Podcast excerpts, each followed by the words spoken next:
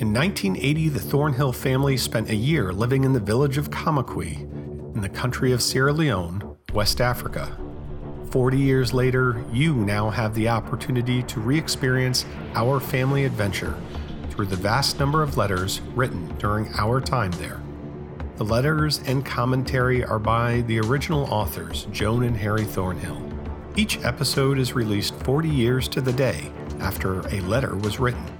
Perhaps you will be inspired to travel and fully experience new cultural adventures in an effort to become a better world citizen.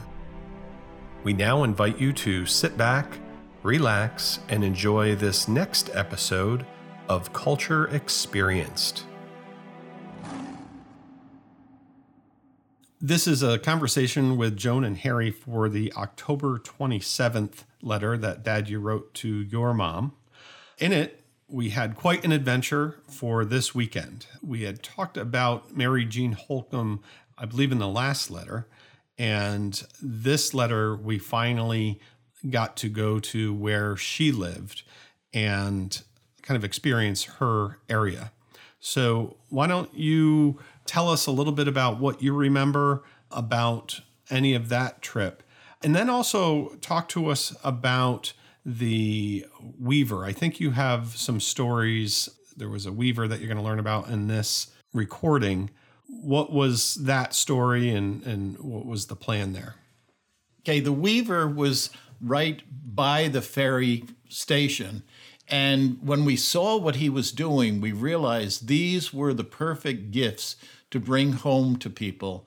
And what we had in mind were placemats because they were going to be non breakable, they were going to be easy to pack, and it was something that was practical for our friends. So it ended up that we continued to order from him, and he actually brought them to our home. But we ordered so many, I think he actually went out of business a little bit because he got tired of making so many of these for us.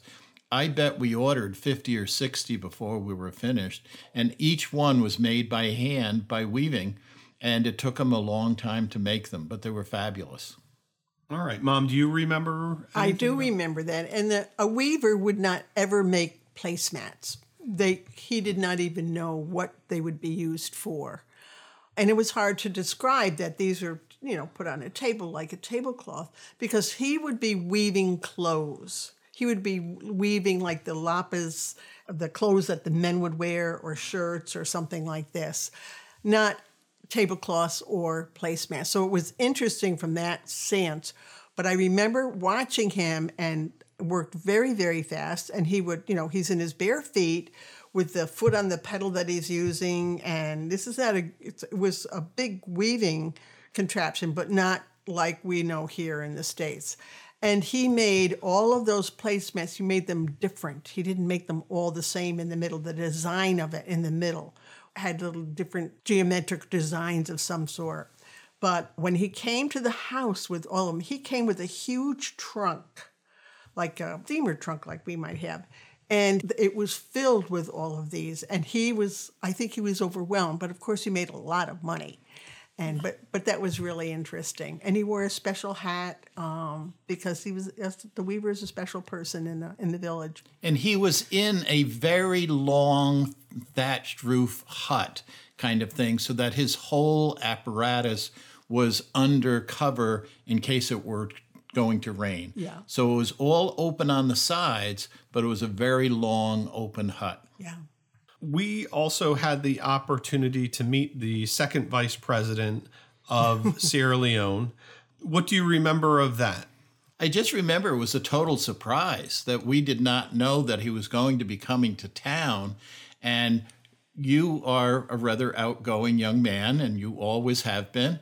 And so you actually went up and just took the vice president's hand and I took your other hand, which gave us an opportunity to walk down the street talking to the vice president of the country. I, I know we have a picture of it someplace, but anyway, I'm what I noticed how he he had on this big hat. It was a, like almost like a a big cowboy hat, but it wasn't a cowboy hat. And he had an entourage of people. And why he was there, I'm trying to remember if Mary Jean said he was there to just inspect the area or he may have also had a home in that area because sometimes the government people would have homes way away from you know Freetown, but and away from the people. But that it was it was very interesting. He was very nice, and and of course it was just funny to see you go up to him like he was just a long lost friend or something. It was really neat. And finally, we took a lorry back from the ferry because we'll find out that the ferry breaks down.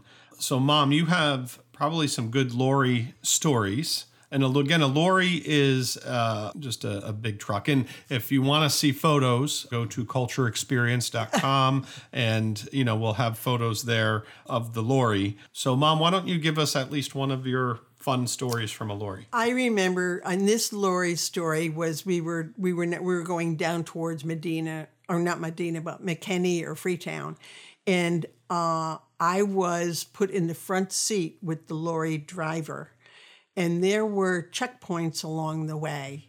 And he didn't really have any good brakes. I remember that part. And I also remember that it was in that lorry, I think that there were goats up on the top of the lorry because they could stack them up on top. And, you know, these are live goats. Live, oh, yeah, live goats, no dead goats. Uh, live goats or other animals, but this happened to be, I think there were a couple of goats. And we also had a goat it was kind of like between where I was sitting and the driver was sitting and the the rest of the truck. And we had to hide that the animal's head because you weren't supposed to have the animals, I think, in the cab. But I I didn't know.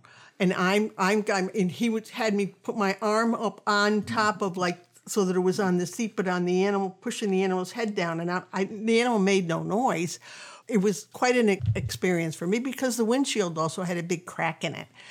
And and he drove fast.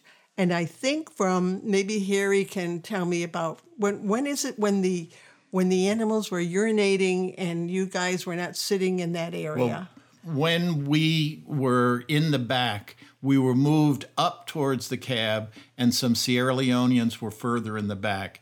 The goats on the roof gave the people sitting near the back a free shower, obviously, the urine from the goats. And we were very pleased that we missed that opportunity for a free shower. That's it for conversation for this letter. Also, if you want to see photos of the placemats, I'll even I'll take a I think you still have them. Oh, we do. Yeah. We, we, we use I'll, them. I'll take some pictures that we have of our placemats so you can see what was made. So, on to the letter. Letter written October 27th, 1980, to Mom Thornhill. Dear Mom, we just had the best weekend since we've been in the country, full of adventure and fun. We went to Medina, about 45 miles away, to visit Mary Jean Holcomb a missionary that has been great to us. We have her tape recorder plus her sewing machine. We were to have gone with her last weekend, but her truck had a couple of flats and the jack was broken. We borrowed a jack and got the tires fixed. We left here around 145. We had loaded the back of the truck with boxes of medicine that she needed. She is a nurse and has a clinic in Medina. The road was rutted but fun. We had to cross a river by ferry that was simply a raft, no sides. I had to drive into the water to get both on and off. We also saw a weaver of country cloth that does beautiful work. He is located next to the ferry crossing.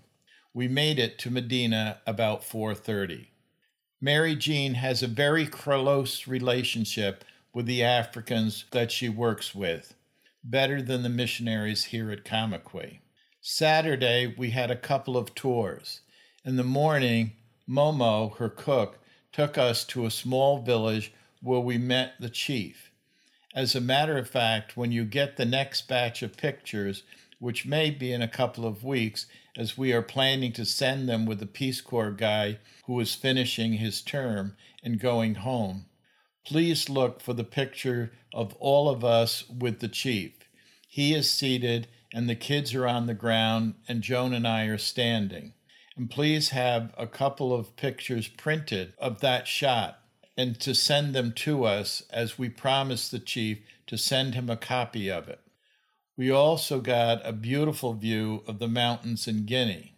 In the afternoon, Dowda, the male nurse that works with Mary Jean, took us to his home village on a river that is on the border of Guinea.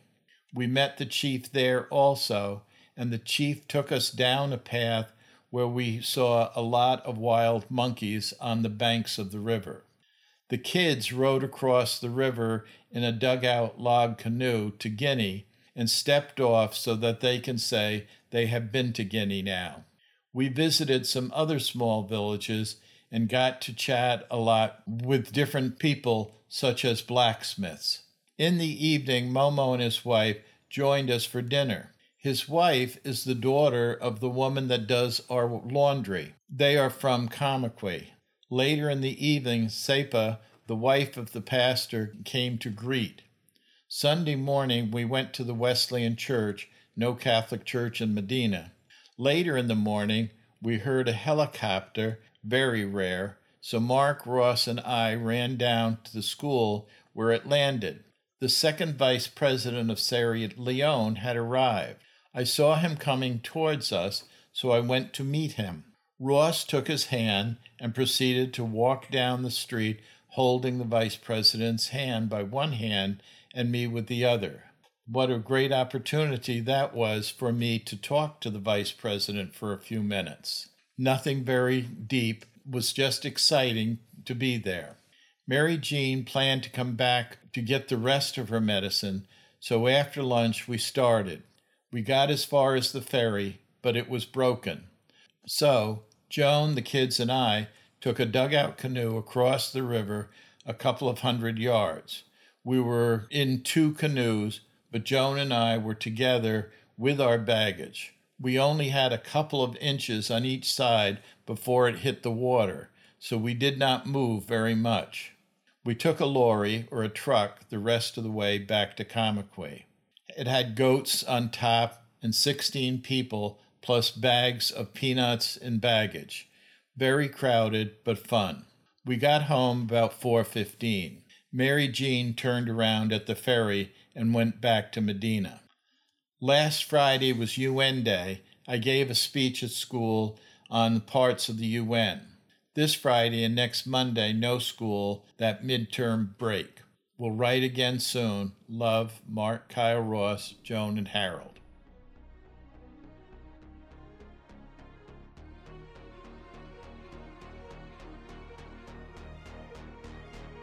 We hope you enjoyed listening to this episode of Culture Experienced. Be sure to subscribe to our podcast so you won't miss new episodes. Join us at cultureexperienced.com for our blog and follow and like us on Facebook. We would love to hear from you, so please drop us a note at info at cultureexperienced.com. Thank you for listening.